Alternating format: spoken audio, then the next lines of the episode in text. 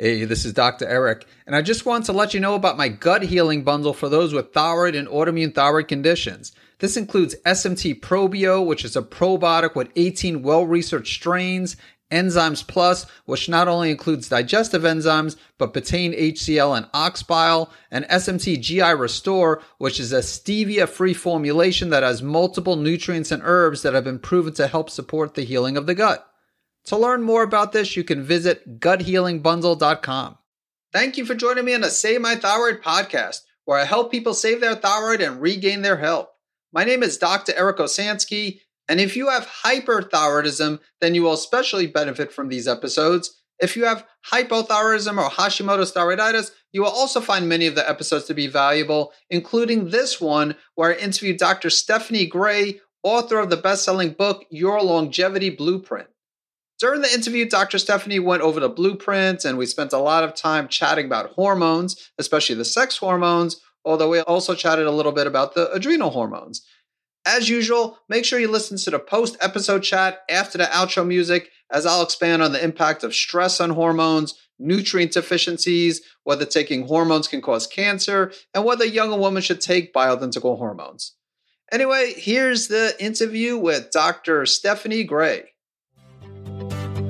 Welcome to the Save My Thyroid podcast, hosted by Dr. Eric Osansky. To stay up to date on the latest thyroid health related topics, visit SaveMyThyroid.com. The following discussion is for educational purposes only and is not intended to diagnose or treat any disease. Please do not apply any of this information without first speaking with your doctor. Now let's head to the show. So, I am very excited to interview Dr. Stephanie Gray, who is a functional medicine provider, and she helps men and women build sustainable and optimal health and longevity so that they can focus on what matters most to them. And she is arguably one of the Midwest's most credentialed female healthcare providers, combining many certifications and trainings.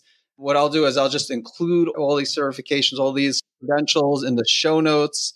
And specifically, she helps women in midlife who feel like their bodies have betrayed them um, step back into their bodies by restoring optimal hormone levels so they can regain their sleep, figure, mood, and feel amazing once again. And she is known for keeping hormone replacement therapy sexy, safe, and effective. Dr. Stephanie is also the Amazon best-selling author of her book Your Longevity Blueprint, host of Your Longevity Blueprint podcast, and co-founder of Your Longevity Blueprint Nutraceuticals with her husband Eric. And they enjoy spending time outside with their son William. And they founded the Integrative Health and Hormone Clinic in is it Hiawatha, Iowa? Yep, yep. All right, Hiawatha, Iowa. And again, thank you so much for joining us, Dr. Stephanie. Good morning, Eric. Thanks for having me on. Excited to be here. Excited to chat with you. So, what I'd like you to do, if you could just give a little bit of your backstory, you know, how you became interested in learning more about functional medicine and doing what you do today. Sure. So I think everyone has a story, everyone that's in our field, right? We kind of have our own personal health crisis, which I can get to, but I also feel pretty blessed. I was raised in the Midwest in Iowa, like you said, and a, I feel like really healthy family. We always had home cooked meals, always were engaged in physical activity, always went to the chiropractor. My parents were self employed, so they wanted to keep us healthy because we didn't have great insurance, always had a high deductible plan, even back then. And so we were taking vitamins. My parents were like growing wheatgrass juice on the countertop. They weren't hippies, but they were way ahead of their time, I feel like. So I feel very blessed that I was just raised in a family that really valued health.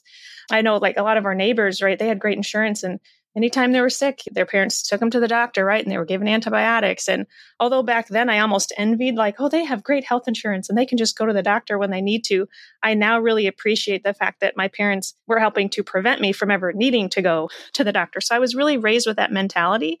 But secondly, I had my own personal health crisis, which really fueled my passion for functional medicine. I was already in functional medicine when this happened, but kind of go into a bit of my story here. So, one day sitting at my desk after seeing patients in the morning, my heart took off to the races. I had what was called medical like tachycardia, very fast heart rate, which you probably deal with hyperthyroidism.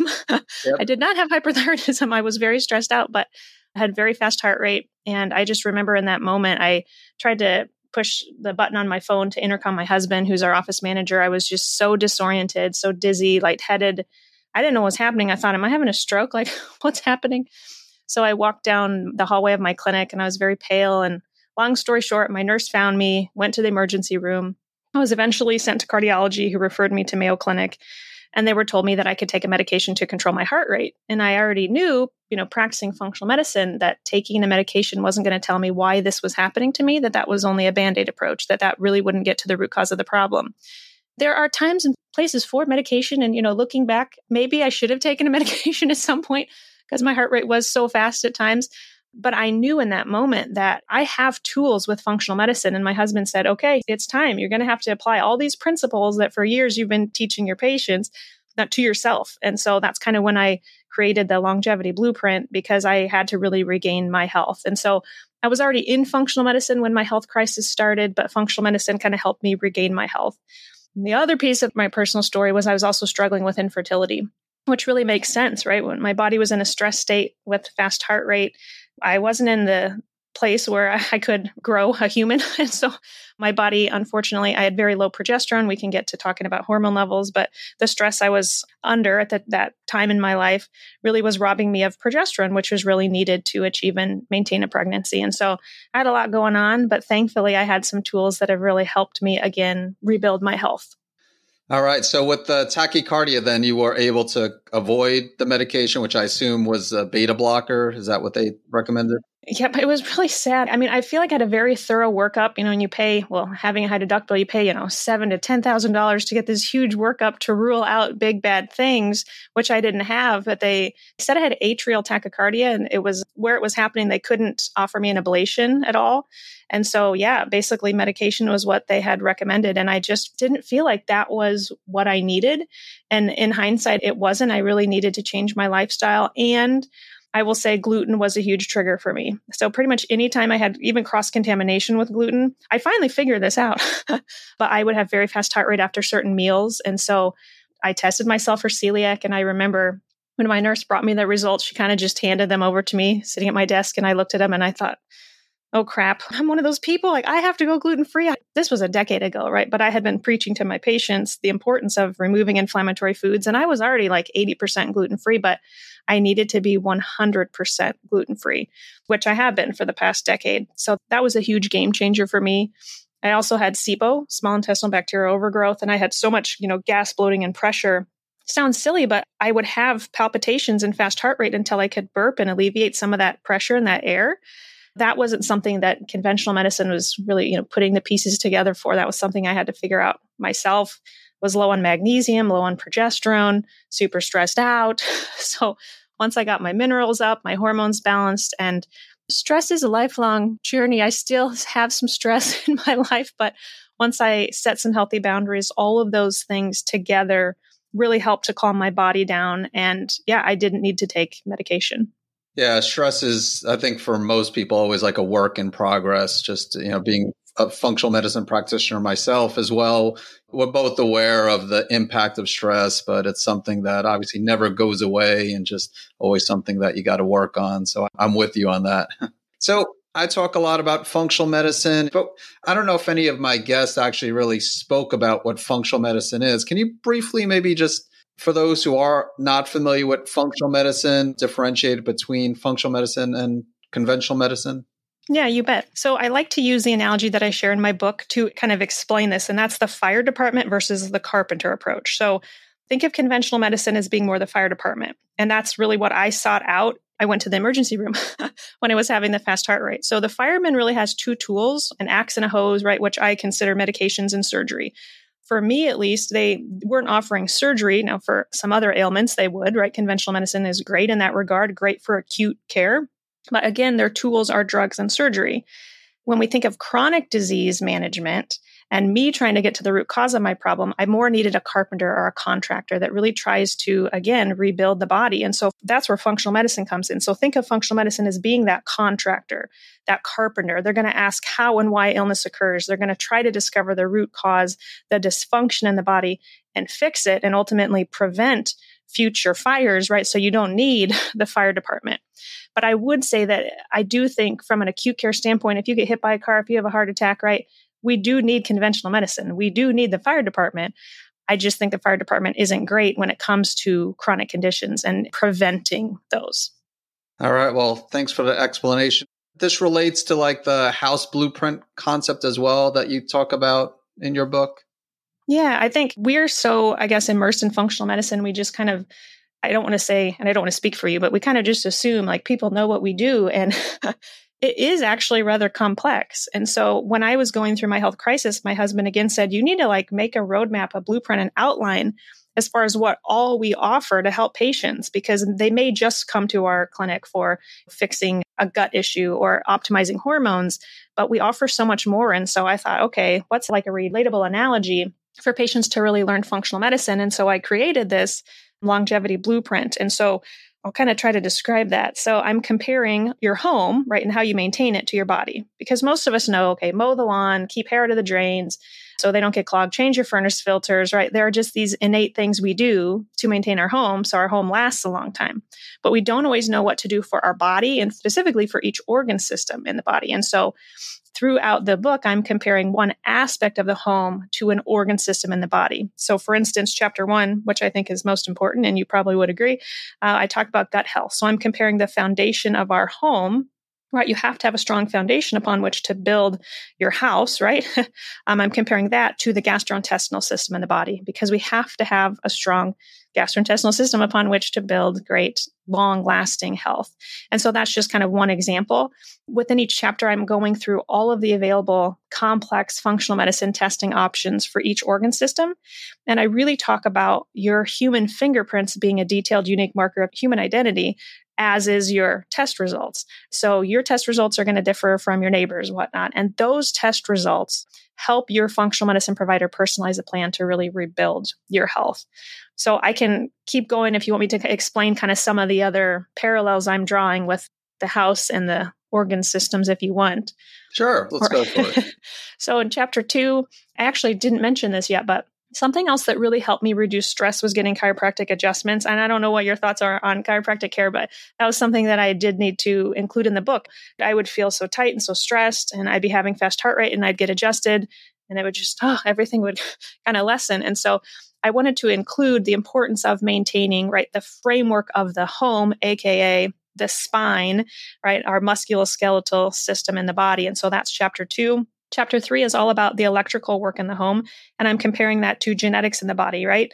Some lights you want turned on, some lights you want turned off. There are certain genes that we want expressed and other genes we really don't want expressed. Chapter four is all about having the correct keys to unlock certain doorways in the home. And this is a stretch, but I was kind of comparing that to having the proper nutrients in the body. So, really just repleting nutritional deficiencies because you want that correct key to fit that lock to open, we'll just say the doorway or to bind to a receptor or whatnot. You want to have the certain cofactors for enzymatic reactions in the body. And then, chapter five, I'm comparing the importance of tackling the laundry, right? We have a constant influx of dirty clothes needing washed and dried and folded and put away, right? That's an ongoing problem least in my house.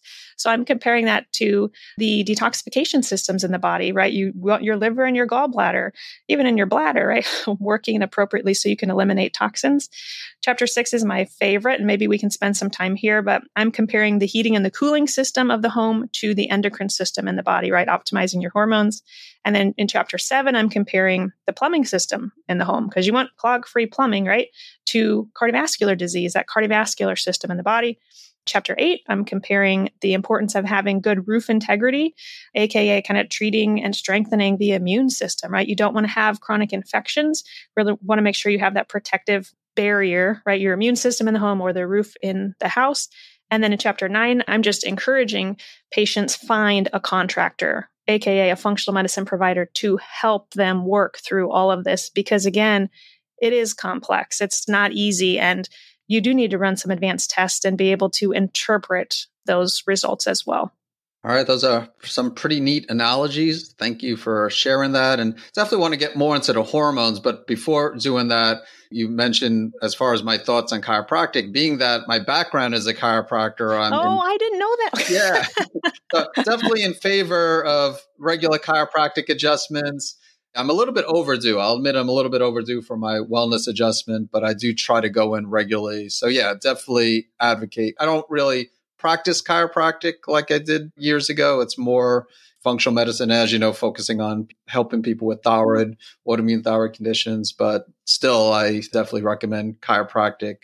Yeah, so can't say enough about chiropractic. But let's talk about hormones and where they fit into this analogy, because I really want to dive a little bit deeper into the hormones.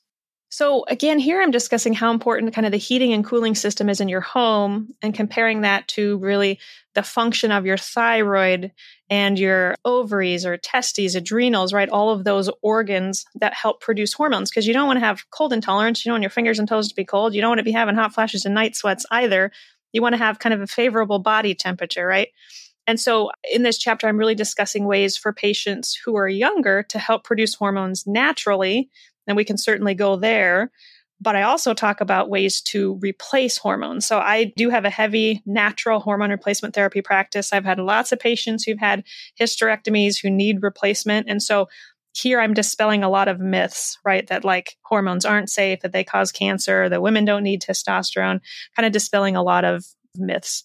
So we can kind of dive into as much as you would like. And then lastly, I also discussed the importance of optimizing estrogen metabolism. That's what my doctorate focused on, really looking at urine hormone metabolism testing to help reduce risk for estrogen related cancers. All right. Yeah. We'll definitely talk more about the estrogen metabolism. So, hormone replacements, it sounds like you recommend hormone replacements to a lot of women, especially if they have a hysterectomy, but maybe younger women, not as much. Is that correct? Or yeah, well, so it really depends. Like back to my story, it sadly, I mean, I was in my 20s when I first started checking my hormones and was struggling with infertility. I had my son at 35, a little later in the game, but it took me years. I was on progesterone. I actually had to take progesterone injections through my pregnancy because my levels were so low. Not that everybody's as low as me, but I think I see, and maybe you do in your practice as well, a lot of high performers. I mean, they are just driven individuals, entrepreneurs, busybodies, type A, have higher stress. And unfortunately, I think when they're not supporting their bodies with nutrition and detoxification, whatnot, they can end up with lower sex hormone levels earlier in life. So, progesterone is the first hormone I do start replacing. And many times I do have to replace that for women in their 20s. So, it's not just a hormone that I wait till someone's, you know, 50 to replace. If they're having PMS, heavy periods, anxiety, premenstrual headaches, infertility, right? They may need progesterone much earlier in life. But that's really determined based on combination of symptoms and then also testing to confirm that they are low. Okay, so testing, that was my next question. Like, how does someone know if they have a hormone imbalance and like testing that you do? So it sounds like you don't just randomly recommend bioidentical hormones, you do test your patients. No, no. I think I love testing. I don't know about you, but I love testing because I have seen so many patients, even menopausal patients, go see their gynecologist. They're having hot flashes. They're put on estrogen without having any hormone test run when they never needed estrogen in the first place, right? They come to me, I test their levels, they're sky high. Maybe they needed progesterone or testosterone and they never even needed estrogen. So that is a big peeve of mine is when providers are kind of willy-nilly prescribing hormones without comprehensive testing. So there are various ways to test hormones. There's saliva, blood, and urine testing. There's blood spot testing as well. I don't do a ton of that, but depending on the age of the patient, their cyclical status, the symptoms they have, that kind of helps me determine what is the best means of testing their hormones. So sometimes for younger women, I will do a month long saliva hormone test where they will spit into a tube every couple days, the full month. So we can gauge, right, if they're having a, a symptom, maybe a headache with ovulation day 14 or maybe day 26, they're having a headache we can correlate symptoms with labs when we can see both together. So I do like a month long saliva hormone tests for those sort of patients.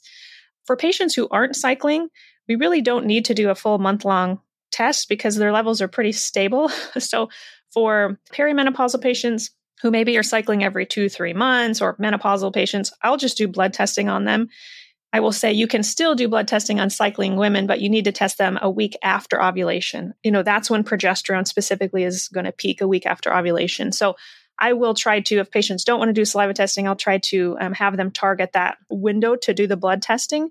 But again, for postmenopausal women, I just test them any day. It doesn't really matter. And we'll test their estrogens, progesterone, testosterone, sometimes DHEA, pregnenolone, a full thyroid panel, which we can I'm sure you talk a lot about on your show.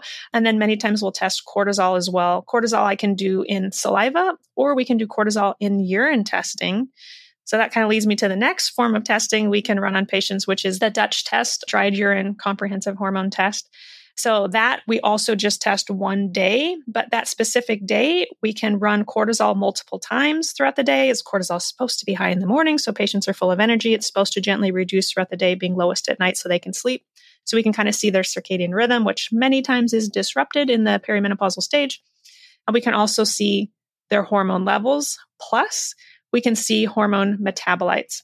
So we can see how they're eliminating estrogen, which is really important, especially if I'm going to be prescribing them estrogen. So that's kind of, I guess, I think your question was how does someone know if they have hormone imbalances? A, we test them, and then B, I have them fill out a symptom questionnaire. So Many patients who have low estrogen have vaginal dryness, hot flashes, night sweats, urinary incontinence, memory fog. If they have low progesterone, I kind of already alluded to this, they may have PMS, anxiety, heavy cycles, poor sleep. And if they have low testosterone, which I'm seeing a lot of that these days, they may have poor mood, motivation, drive, libido, energy, muscle mass. And then many patients can have poor bone mineral density with any of the hormones being low. So we kind of combine symptoms with labs to then determine what's the best course of action for this patient. Do we want to try to boost hormones naturally and use supplements and herbs, whatnot? Are they at a point where they're really not producing anything and maybe they've had a hysterectomy and they just need hormone replacement therapy? If so, we can go there as well. So, a few questions. One, when looking at cortisol, it sounds like you lean more towards the Dutch test, dried urine testing for looking at adrenals when compared to saliva testing? I mean, I do both. It's just more convenient for the patient when they're already doing, like, let's say I want to test their sex hormones. If we're going to do a Dutch test, to be clear, you can do the Dutch test with or without the cortisol. I think it's an extra hundred bucks to do it with cortisol. So for many people, it's just convenient to add that portion on. If we're not running sex hormones, let's say they come to me and we're really focusing more on like thyroid or gut health or other things, we're not doing urine hormone testing, then I'll do saliva cortisol testing. So it kind of just depends on like what all I'm running for that patient to decide what's the best combination of tests and how do we make it the most cost effective for the patient too. Yeah, I take a similar approach. So when I dealt with Graves, I did saliva testing, and this was back in 2008. So I wasn't even familiar. I don't even know if the Dutch test existed back existed, in 2008. I don't think it did. Not through that company. Yeah you know, so I did saliva testing for adrenals. And these days, similar to you, if I'm just going to focus on adrenals, usually I'll just have someone do a saliva test. Where if we're doing the hormones and you know looking at the hormone metabolites, I'll usually recommend the Dutch test. So I think we're similar there. But another question I had is in the past, I would do the cycling hormone test through the saliva, but then the Dutch test also offers they have it cycle, too. cycle mapping. I don't know why. I guess I just got away from doing the saliva test. And now, if I recommend a cycling hormone panel, it's more the Dutch test than the saliva. So I don't know if you use that. I failed to mention that. Yeah. Yep. There's so many testing options these days. Yeah. I offer that to patients too. And I feel like it's really based on patient preference. Like some people just don't want to dip their urine. I don't know. Some people think it's easy and convenient to do the, you know, urine dip test. Others like doing the saliva test. It comes down to cost too, because the saliva test for some people ends up being cheaper. If their insurance we won't go off to a big tangent but you know if do it through genova and they get a little bit of coverage it might be cheaper than if they do it through precision as with the urine. So i try to explain all the options to the patients but i think both can be accurate and can be very clinically useful. And then i'm glad you mentioned for the blood test because some people even if they're cycling it might be cost prohibitive for them to do so they would do the blood test like one week after ovulation, correct? Yep. Which is easy in a 28 day cycle, right? So I have patients go to the lab one of days 19, 20, or 21. But if their cycle's 35 days or 21 days, right, then it becomes a little more difficult kind of to determine when the best testing window is for that patient. So I always ask if they have any ovulation symptoms, any kind of twitching, cramping. Some patients, again, get headaches with ovulation, cervical mucus changes. If they're having any of that, I make sure we do labs after symptoms suggestive of ovulation. We don't want to test before. But if someone's having a really short cycle, like 21 days, we may need to test them early, right, very early based on that. They may be ovulating day seven or 10 or something like that. So that becomes a little trickier, but that's where you need a functional medicine provider to help you know when to test in those situations. And when testing in the blood, can I ask what you test for? Obviously, progesterone. Is it just estradiol, or do you test for estradiol and estrone and estriol? Or? Yeah, yeah, good question. Another one of my pet peeves is when providers don't look at estrone because we know in the postmenopausal phase, estrone is way more dominant than estradiol. So many times estradiol will look normal, but estrone could be very high. And so I have seen a lot of patients kind of get mistreated with their provider thinking, oh, you have low estrogen levels, let's give you estrogen, when they really weren't low. Their estrone was high, but that was just never detected. So I think I learned that the hard way a long time ago. And so I just do test estrone in men and women. Men and women. I test estradiol and estrone pretty much every single time I'm doing blood work because if I'm giving men and women. If I'm giving them testosterone, I also want to make sure that's not aromatizing or converting over to their estrogens. And some patients convert over to estradiol, some we see it in estrone. So I do think it's important to test both. Do you ever test for total estrogens? I don't. Sometimes, even though I don't order it, it comes back like that, you know, from the lab. Like they just give me total estrogens. But I don't know clinically, maybe we should have this discussion, you know, another time. I don't know clinically how to use that because I do want to know what portion of that is estradiol versus estrone. But you can give me your opinion on that too. Uh, I mean, it's a good point because you know, when I test for sex hormones in the blood, I'll commonly test for estradiol and I'll do total estrogens. And if it's high, like if estradiol is looking okay and total estrogens are high, I mean, I guess it could be either estriol or estrone, but a lot of times I'll assume it's the estrone, but I guess you don't really know unless if you test for estrone. And but it's better to i would say you're still doing what's better you're testing for all of the estrogens versus just estradiol right that's when i think providers miss things when they're just testing that portion so i guess it's a good thing to test for total estrogens we just don't know the breakdown in that yeah Hey, this is Dr. Eric, and if you're looking to do everything you can to save your thyroid gland, in addition to listening to this podcast, there are a few different ways we can help you. First of all, I've written a book on hyperthyroidism called Natural Treatment Solutions for Hyperthyroidism and Graves' Disease, as well as a book called Hashimoto's Triggers, which of course is on Hashimoto's thyroiditis. And you can find both of these on Amazon as well as other websites where books are sold. Second, you could also join my Graves' disease and Hashimoto's healing community by visiting autoimmunethyroidgroup.com. And finally, if you want to get personal help from me, you could visit the website workwithdreric.com. Just to let you know, I only see a limited number of new patients each month, and I do require anyone interested to complete a brief online application before working with me. And now back to the show. Do you look at FSH, LH, and everybody, or just like postmenopause? I mean, in younger women, yes, and men also just totally depends on why they're coming to see me, if it's fertility related or not. Postmenopausally in women, I really like testing an FSH because, again, that's follicle stimulating hormone. That's telling us kind of how unhappy the brain is with circulating estrogen.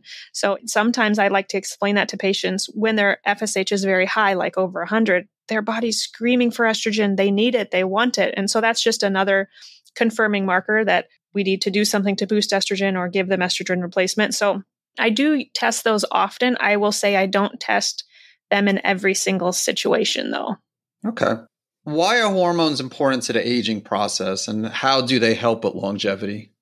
So, I've already mentioned today symptoms that hormones can help with, right? Hot flashes and PMS and low libido and whatnot. But at the end of the day, hormones are extremely important from an aging standpoint. So, even if you're listening and you have zero symptoms, you feel great, you have none of the symptoms I've mentioned today, hormones will still help you preserve your memory, your bone health, your heart health. So when we think of the top leading causes of death, right? Heart disease, which can be the silent killer, and falls. I mean, hormones will really help reduce chances of having cardiovascular events. When we think of estrogen helping with vaginal dryness, it helps with the elasticity of the tissues, right? But not just in that region, it helps with cardiovascular elasticity, right? So to prevent stiffness and what narrowing, whatnot. So you even have estrogen receptors in your eyes. You have estrogen receptors all over your body. So as you age, to not get wrinkles and to look good and feel good, I really do think estrogen, progesterone, testosterone, and thyroid and cortisol are extremely important. So I, going to keep expanding, but hopefully the heart, the bones, and the brain, everybody should want to keep their memory as they age. Hopefully those benefits are were strongly conveyed there. Yeah. Can you talk a little bit about like synthetic versus natural hormones? Because there definitely is a difference. And I assume you most of the time you're recommending bioidentical hormones. Absolutely. Yep. So in in my book, which I have kind of back here, your longevity blueprint, I actually put in pictures, diagrams of the molecular structures of synthetic testosterone versus natural and synthetic progestins versus natural progesterone. So when you think of synthetic hormones, they have to be kind of tweaked in a lab, right? They're man made because they're a profitable drug, a little different than a hormone that's more bioidentical to what your body's making, right? Which those are usually plant based. Those are also slightly tweaked in the lab. I mean, so they're basically turning a yam, whatnot, right, into a hormone structure that is biologically identical to what your body's already making, meaning taking natural progesterone should fit like a key fitting in a keyhole. That progesterone should fit into your progesterone receptor exactly. Synthetic progestins have a totally different molecular structure and they're going to bind partially, but they're not going to bind fully as well as that natural progesterone would into your hormone receptor. Synthetics are harder for the body to detoxify, they come with greater risks. They were what was used in the Women's Health Initiative study that scared everyone away from using hormones.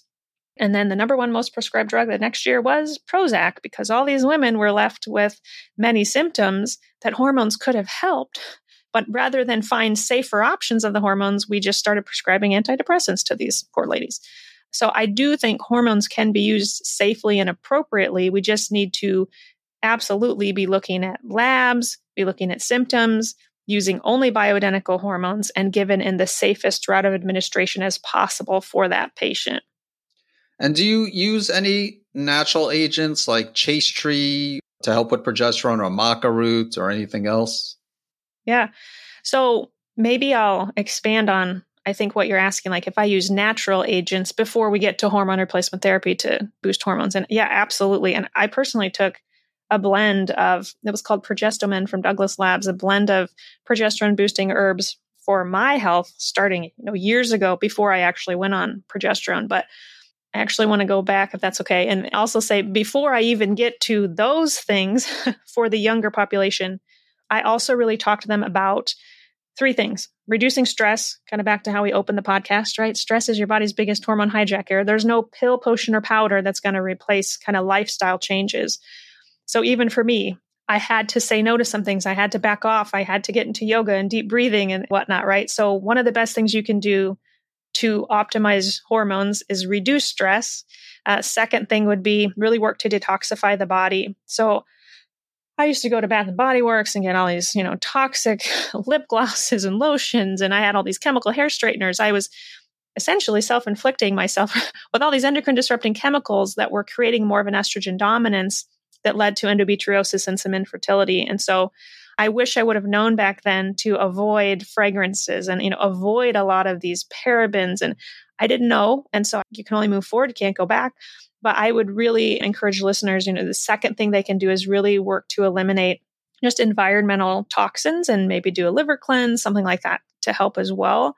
And then thirdly, really work to fix nutritional deficiencies. So magnesium, for instance, I think everybody needs. It's important for thyroid hormone production. It's important for sex hormone production. It was certainly something I was really low in.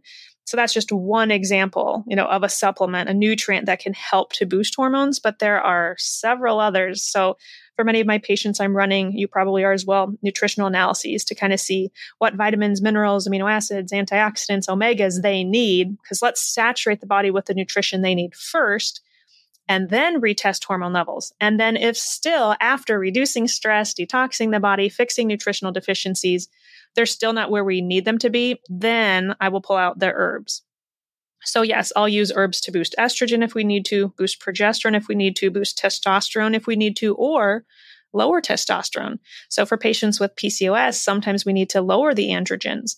So, I do use herbs after I get through kind of those first three steps. What typically would you use to lower the androgens, like saw palmetto or? Yeah, saw palmetto is excellent. So saw palmetto specifically will block testosterone's conversion to DHT. It's a 5 alpha reductase inhibitor or blocker. So we have different combination of those herbs, but even men will use those as well. So pumpkin, pygeum, horsetail, stinging nettles, saw palmetto, just those are the ones off the top of my head I'm thinking, but we have a blend in various products that we'll use for patients when needed. And then with testing for nutrients such as magnesium, and you mentioned omegas, I don't know what testing you use, but I know you mentioned earlier Genova. So I'm just curious, do you use like the NutrEval or you use some other test or just blood testing to look at? I am privy to Genova's test just because I think I'll use Great Plains for OAT testing. We use probably 50 different lab accounts here at our clinic, but I'm privy to Genova because I really like how they present their results also, right? It's kind of color coordinated where you have high needs and low needs. It's very user and patient friendly. So I do like that test. That also doesn't just look at nutrient needs. It'll also give me a glimpse into gut health because it has some bacteria and yeast markers on there. It has some oxalates on there. It has some toxin markers, basic heavy metal screening. So it's a really comprehensive kind of I don't know, glance at one's health. And then that can help direct us, you know, which path we next need to go down. Do we need to focus on gut health? Do we need to focus on detoxification? I think it's a great test. I think everybody should have that test run. And then depending on the answers that the test gives, so you mentioned gut health, do you ever run a comprehensive stool panel, maybe look at beta glucuronidase and, you know, other markers of dysbiosis? Absolutely. Yep. So many of my patients also, which you are probably running as well, we're doing food sensitivity testing on kind of back to chapter one of my book, Gut Health, right? In that chapter, I discuss literally what you just said. So a stool test and then food sensitivity testing, maybe SIBO testing, whatnot. Because a lot of these patients will have gut infections. An infection is a stress on the body. And I said earlier, stress will rob you of hormones, not just psychologic stress, but even stress from things like infection. So yeah, I absolutely run stool tests. I usually start with food testing because let's face it, most patients have GI issues as well. And so if the food testing and you're changing the diet improves symptoms, we may not need to dig deeper, but sometimes we do. And the stool test is usually the next next step there for sure. Well, just a quick question with food sensitivity testing. Do you use IgG or MRT or? I like IgG. I'm privy to that. I feel like there are different opinions, and I think everyone kind of finds what's clinically most useful for them. But I have found IgG. I think it varies per lab because some labs I think have more reliable, like their test is more like repeatable. But I do like IgG testing and IgA. Sometimes I'll do IgA and IgE too. All right. So getting back to the hormones, I don't think you mentioned as far as type of hormones. Like, do you recommend, like, for example, progesterone cream or progesterone pellets or? Yeah, we offer everything here. So when I started practice, I started with what I felt was the safest, the topicals, right? That kind of transdermal application. And I do think for patients who are very sensitive, who have mild symptoms, topicals are great. A couple years into practice, I kind of found out that oh, a lot of these patients are having kind of a dermal fatigue where they get this receptor resistance. They're applying the cream to the same place over and over and over, and it, they just quit working. And so I needed to then learn other ways to replace hormones. So then I really learned sublingual dosing. So I do prescribe a lot of compounded sublingual hormones, kind of like just putting B12 under your tongue. We can also compound hormones under the tongue. I do prescribe oral progesterone. I like oral progesterone because we can compound a sustained release version to release throughout the night, keeping patients asleep, which sublingual can't be compounded as a sustained release version. That needs to be in, in the capsule, right? That delayed release capsule. So I do prescribe oral progesterone. And then we do a lot of pellet procedures, absolutely. So progesterone has not kind of been invented in that pellet form yet, but the pellets are more for estrogen and testosterone. So estradiol and testosterone. For men only testosterone, but women will need many times need the estrogen as well. So I kind of just found throughout the last over decade of practice that a lot of patients who are very symptomatic, or let's say they come to me and they're not symptomatic, but they need to build bones, hormone pellets are the quickest, best way to do that. Using topical hormones can help a little bit. Oral hormones can help a little bit more. I know there are patches as well. I don't remember off the top of my head, but I want to say oral and patch replacement therapy, you know, helps 1 to 3%. As far as improving bone mineral density, pellets can help up to like 8%. So pellets in the literature really outperform any other form of hormone replacement therapy, which is really cool because I've seen patients come in with osteoporosis and a couple years later have normal bone density, which is amazing. I mean, there's no drug out there that is helping to build bones like natural hormone replacement therapy can. So that is exciting for me as a clinician, but super exciting for patients as well. They get to go back to their other doctor and say, look at this, my bones are improving. It's really exciting. So I do think not everyone is a candidate for pellets. Those patients who are sensitive to everything, no way am I putting a pellet in them because you can't take the pellets out once they're in. But there are patients who are good fits for the pellets. So we just really have to kind of strategize with the patient what hormones we're going to give and what form and what dose and personalize that approach for them. So early you mentioned an example like someone has a hysterectomy, you'll recommend hormone replacement. Is that every woman like or is it just if they have a complete hysterectomy? That was just kind of one extreme example, which unfortunately I see a lot. I have a lot of patients in their 30s and 40s who have had hysterectomies, right, because they've had heavy bleeding or fibroids or whatnot. And I'll also point out, sadly, you know, knowing that they've had these surgeries, yes, we can replace hormones, we can help them. But having the surgery never got to the root cause of the problem as far as why they had the heavy bleeding in the first place. Removing the uterus doesn't get to the root cause of the problem. So we still have more work to do with those patients. So, tangent there, but kind of coming back to I still have patients who haven't had hysterectomies absolutely need hormone replacement therapy. So maybe they had, you know, very stressful decade of their life from mid 20s to mid 30s and they are burnt out. I see men and women with extremely low testosterone. And so I still replace individuals who haven't had surgeries like hysterectomy. That was just one sad common example that I also see. I'm sure there are some people listening to this who are completely anti hormone. You know, they're just like, I don't want to take any type of hormone. I just want to do things naturally. And I keep an open mind. So, you know, like again, if stress and adrenals is the big problem in depleting the hormones, of course, I want to do things to help improve their stress handling skills. And you spoke about this, you do this too. And maybe in the meantime, the person might still need to be on progesterone, maybe not, depending on the situation. But for those who have concerns about hormones, I mean, there are some that just maybe don't want to take it, but then others who are concerned well, maybe it'll cause cancer, especially, you know, if you recommend estrogen. So can you talk about that and maybe alleviate any fears people have about that? Common question I heavily discuss in the book, but I will say hormones don't cause cancer. Okay. If, if hormones cause cancer, we'd have a bunch of 20 year olds running around with cancer because they're the ones with the high levels of sex hormones, right? We would see, you know, patients going through puberty, high hormone levels getting cancer, and then 90 year olds not getting cancer and that's not the case, right? The opposite is true. We don't see cancers usually in the young individuals with high hormone levels. We see it in the elderly with lower hormone levels. So I do want to kind of dispel that myth. Now, some people need to be more careful with hormone use. They have significant family history of breast cancer, I'm going to be very cautious giving that patient estrogen, right? But that also comes back down to you doing the urine hormone metabolism testing because if I can assure, okay, we have these three major estrogen metabolism pathways working in your favor, we've optimized them, that will increase my confidence, right, with the safety of me prescribing that hormone. Which in conventional medicine, none of this is done, which just totally baffles me. But in those cases, I'm going to be more cautious with the use of estrogen, but it doesn't mean it's contraindicated because, again, hormones don't cause cancer. I will say hormones can feed an existing cancer.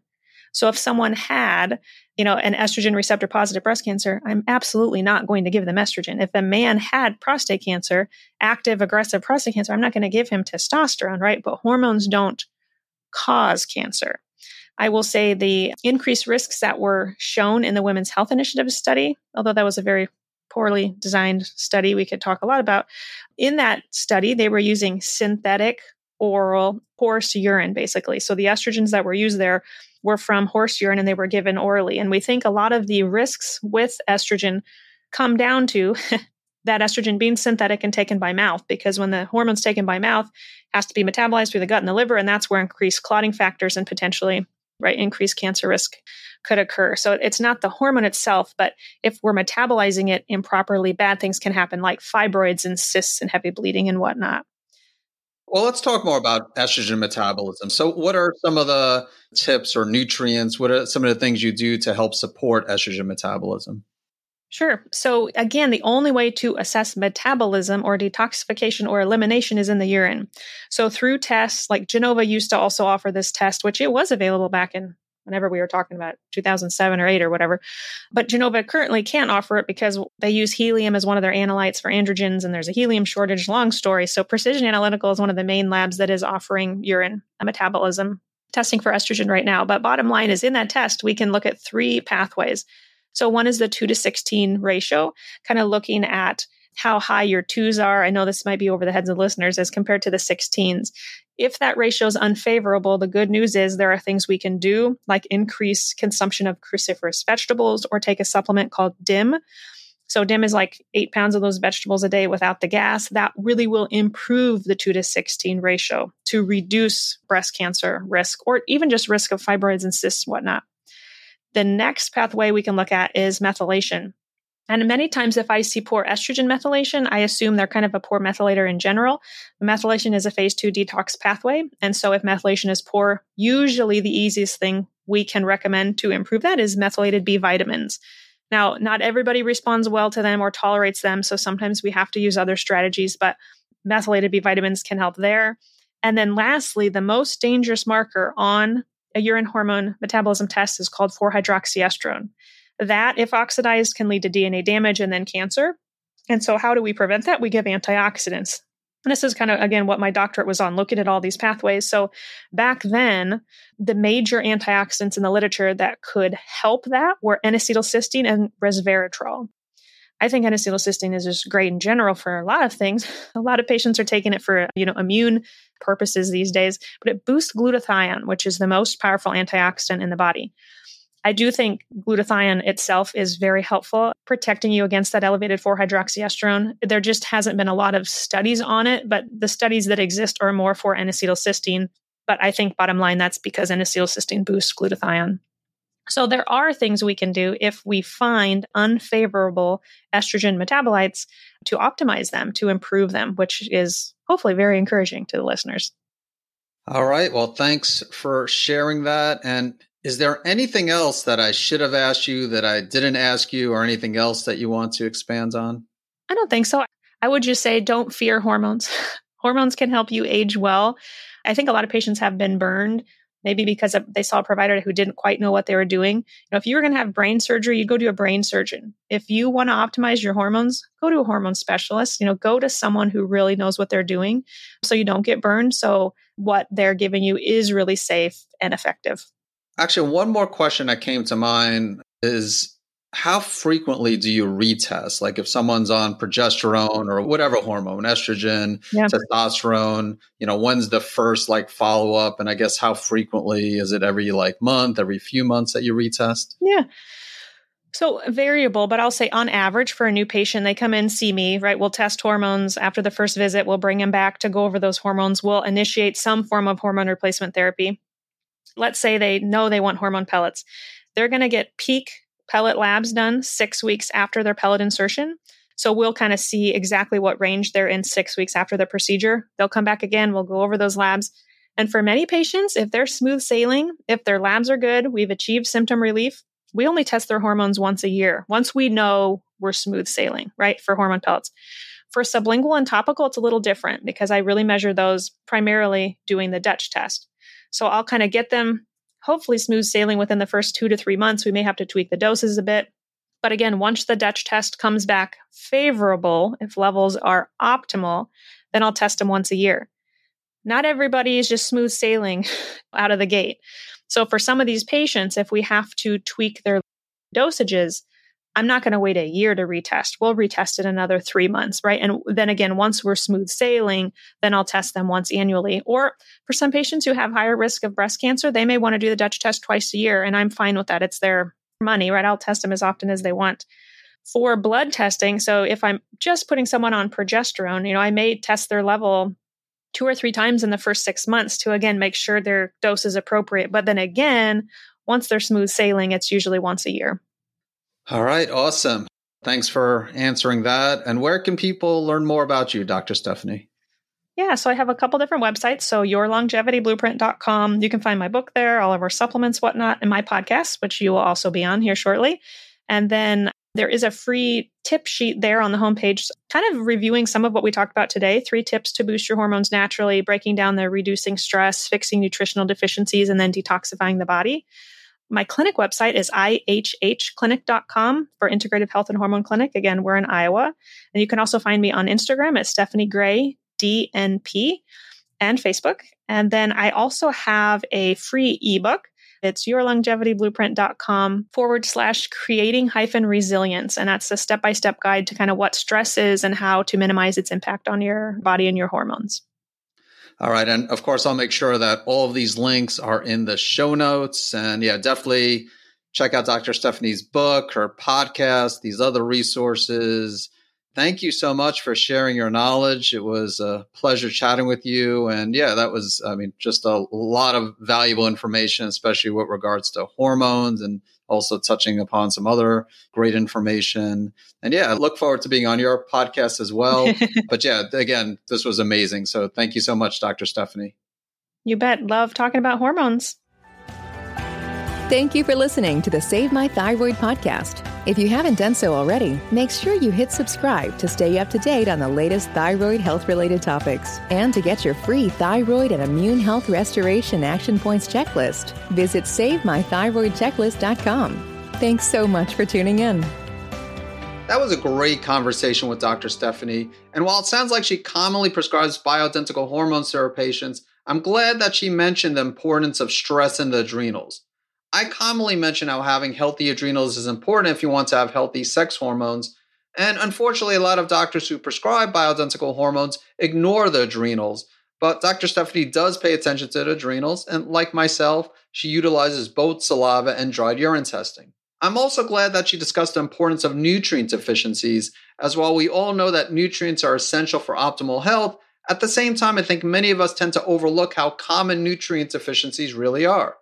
She uses a NutrEval from Genova Diagnostics to determine whether someone has nutrient deficiencies. And while I do like this test, I question whether it's accurate for all of the different nutrients. But as she mentions, it also looks at some other markers that can be valuable. Dr. Stephanie also briefly discussed how hormones don't cause cancer, but she also admitted that in certain situations she would be cautious about recommending estrogen, especially someone who has a history of estrogen dependent cancer. One thing she mentioned that surprised me was that she sometimes recommends hormone replacement in younger women, even in the absence of a hysterectomy. I definitely try to keep an open mind, and while I'm not saying that there isn't a time and place or that there never is a time and place for women in their 20s and 30s to take bioidentical hormones such as progesterone, I would, of course, make sure that any woman who does this also does everything she can to improve the health of her adrenals. And the same thing applies to younger men who might have testosterone prescribed. The main concern I have with bioidentical hormones is that many healthcare practitioners who prescribe hormones will recommend hormone replacement to all of their patients, and some practitioners will tell their patients to take these hormones on a permanent basis. But it doesn't sound like Dr. Stephanie takes this approach. And of course, she mentioned how she does pre and post testing to determine if someone needs to be on hormones, and if so, the dosage they require. And I understand that some people will need to be on bioidentical hormones long term, but I just don't think it's right when a practitioner has every patient go on hormone replacement and doesn't have a goal of eventually taking some of them off of the hormones. Again, not everyone, some need to be on hormones permanently, especially if someone has a complete hysterectomy. Again, I can understand the woman will need to be on hormones long term. Anyway, that's all I want to rant about here. And as usual, I look forward to catching you in the next episode. I want to let you know about a product called Hepatoimmune Supreme, which is a unique supplement that has a rare combination of N-acetylcysteine, also known as NAC, milk thistle, and schisandra to support the liver. And it also has a few mushrooms that can help support the immune system, including cordyceps, which has both immune modulating and adaptogenic properties and is great for those with Graves' disease and Hashimoto's. To learn more about Hepatoimmune Supreme, visit SaveMyThyroid.com forward slash liver support.